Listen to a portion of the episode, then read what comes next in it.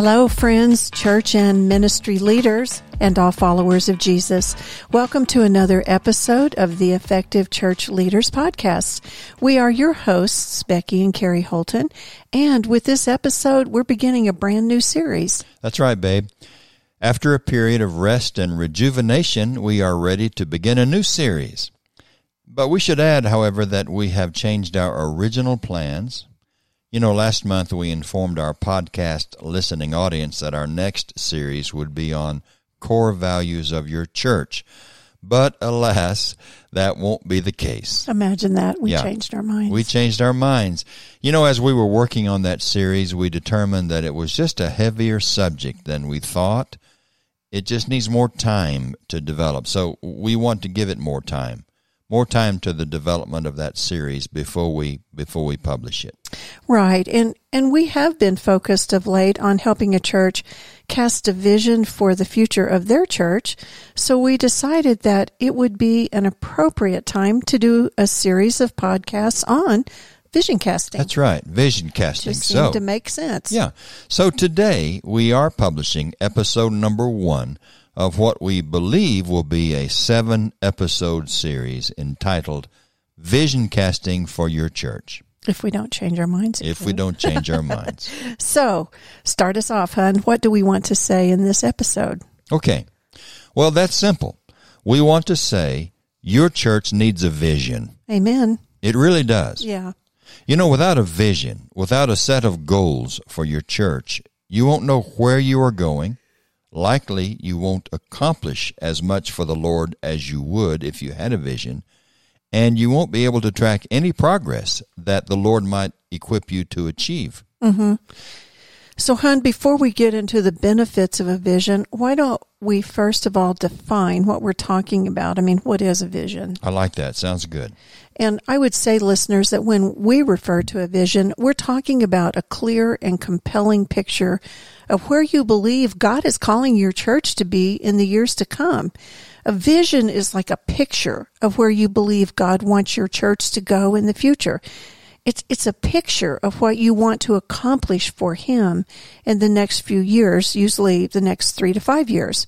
So we are claiming that every church needs to have a very clear picture of where they believe God wants to take them. That's right. What we tell churches who are in the vision casting process and what we have said in our workshops is that a vision answers the question, where are you going? Right. Where do you plan to go? What do you plan to do in the future? Correct. Just imagine asking three very important questions. Here's the first one Why do we exist?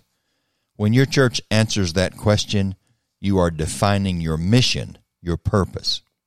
The second question is the one that we are addressing today Where are we going? Now, when you answer that question, you are dreaming about the future, about how you want to accomplish your mission. The third question is, how will we get there? Now, this question has to do with strategy. Once you have a clear picture of where you are going, you will need to create a plan to get you there. Right. So a vision helps churches and church leaders know or, or visualize where they hope to go in the future. So let's talk then more about why churches need a vision. What would you say are some of the benefits of having a vision of what God may want us to accomplish in the years to come? What are some of the things that jump in your mind? Okay, well, first of all, uh, I think I think we would say that a vision sets clear goals and expectations. I guess we should talk about the value of having goals and expectations, but I trust our listeners already know and accept the value of goals. Because mm-hmm. we hear it everywhere. Yeah. You know, every individual needs to have a set of goals that challenge him or her to grow and make progress. Every family needs goals. Every business needs goals and likely, likely has them. Every institution that I can think of, if it wants to be successful, needs goals. And the same is true of churches. Churches that are healthy, churches that are growing and flourishing, have a set of goals or targets or expectations that propel forward progress. Right, right. A vision is going to set clear expectations. Right. Uh, I believe that closely aligned with that benefit is the idea that a vision defines growth and success for your church's ministry. You know, what does a healthy church look like? What does growth, including spiritual growth, what does that look like? What does success look like for your church? Uh, what do the wins, and that's W I N S, not W I N D S, look like for your church? A vision is going to clearly define those things. You know, for example, does your church want to grow the Sunday morning worship attendance or the number of people who read their Bibles daily?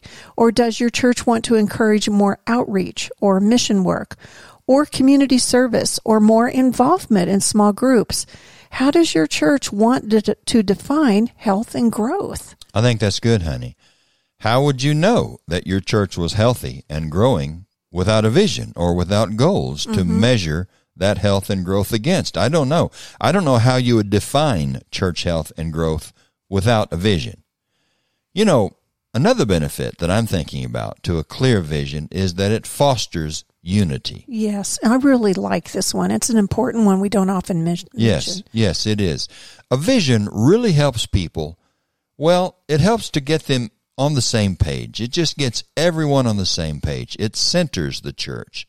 It focuses the church on what the church considers important it fosters greater unity in the church. Right. You know, without a vision, then a church could be going in a variety of directions. That's right. And not have any real focus on what they what they're trying to do. They would not be you know, and that just isn't good because they're not pulling together. They're not mm being unified. Right. They're not having all of their energies focused in an area where they get excited and motivated together. In fact, it could almost get competitive without without that. I agree. You know, and speaking of, of this benefit, another benefit of a church's vision is that it helps to facilitate decision making. Okay. I think this one's so important. You mm-hmm. know, just imagine church leaders having a sort of decision making filter so that they would ask, what should we do? What, you know, what would, what should impact the decision that we make on this particular matter? So why not the vision be that filter? You know, when trying to decide what to do or what decision to make on any matter, decision makers can then ask, how will what we decide impact the future? How will what we decide help us to accomplish our vision, our goals? It just makes sense. Yes. And by the way, close on the heels of that particular benefit, the benefit of having a filter that facilitates decision making, consider that having a vision for your church creates a framework for defining ministry priorities. Oh, that's good. Yeah.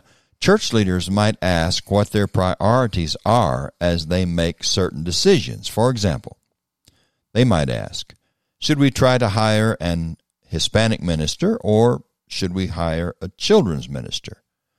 Should we try to assemble a mission team to go to Ecuador, for example, or should we plant a new church in our city? Should we focus on serving our community with teams that meet specific needs, or should we focus on building up our own Bible school program? Well, you know, how you answer those questions will depend entirely on what you consider your priorities to be, right? Yes. And what will de- define or determine a church's priorities? A vision. That's what determines all that. A church's goals define their priorities, right? So one of the benefits of a vision is that it creates a framework for defining ministry priorities. Right. I just like the logic in that and it takes out so much of the hard work we sometimes put in when we just haven't had the vision that gives us a filter and priorities. Gives us some clear direction. Yeah.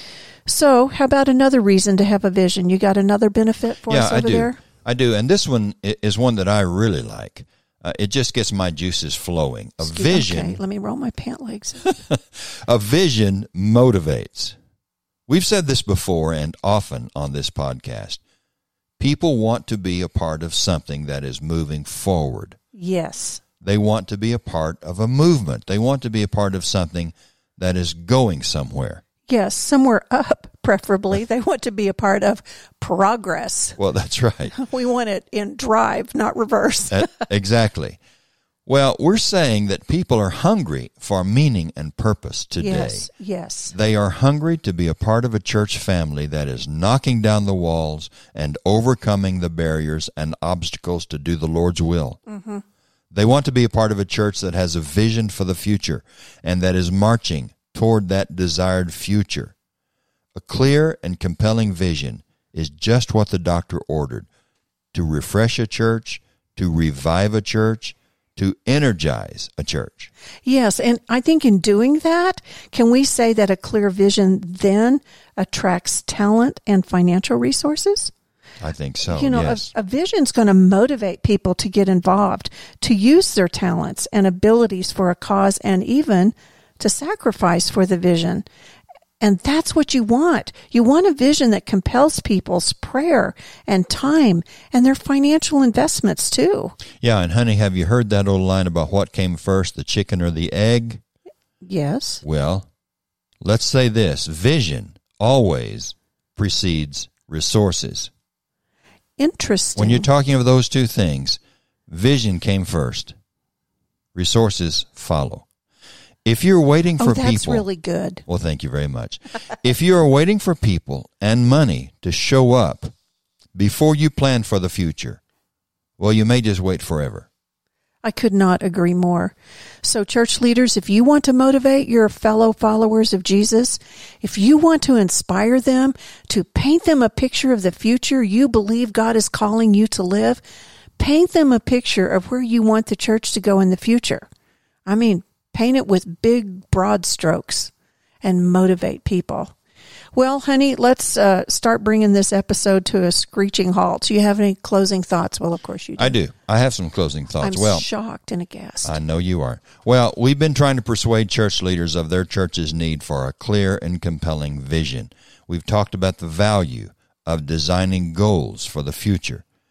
And honey, it's not lost on me that every time Jesus or the writers of the Bible talked or wrote about heaven, they were sharing a vision. Now, th- think of this passage, for example. In my Father's house are many dwelling places. And by the way, I must admit, I really like the old King James Version here better, which says, In my Father's house are many mansions. I go to prepare a place for you. Now, when Jesus says those words, he's giving us a vision of the future. It's a vision to strive for. Mm-hmm. I really like that.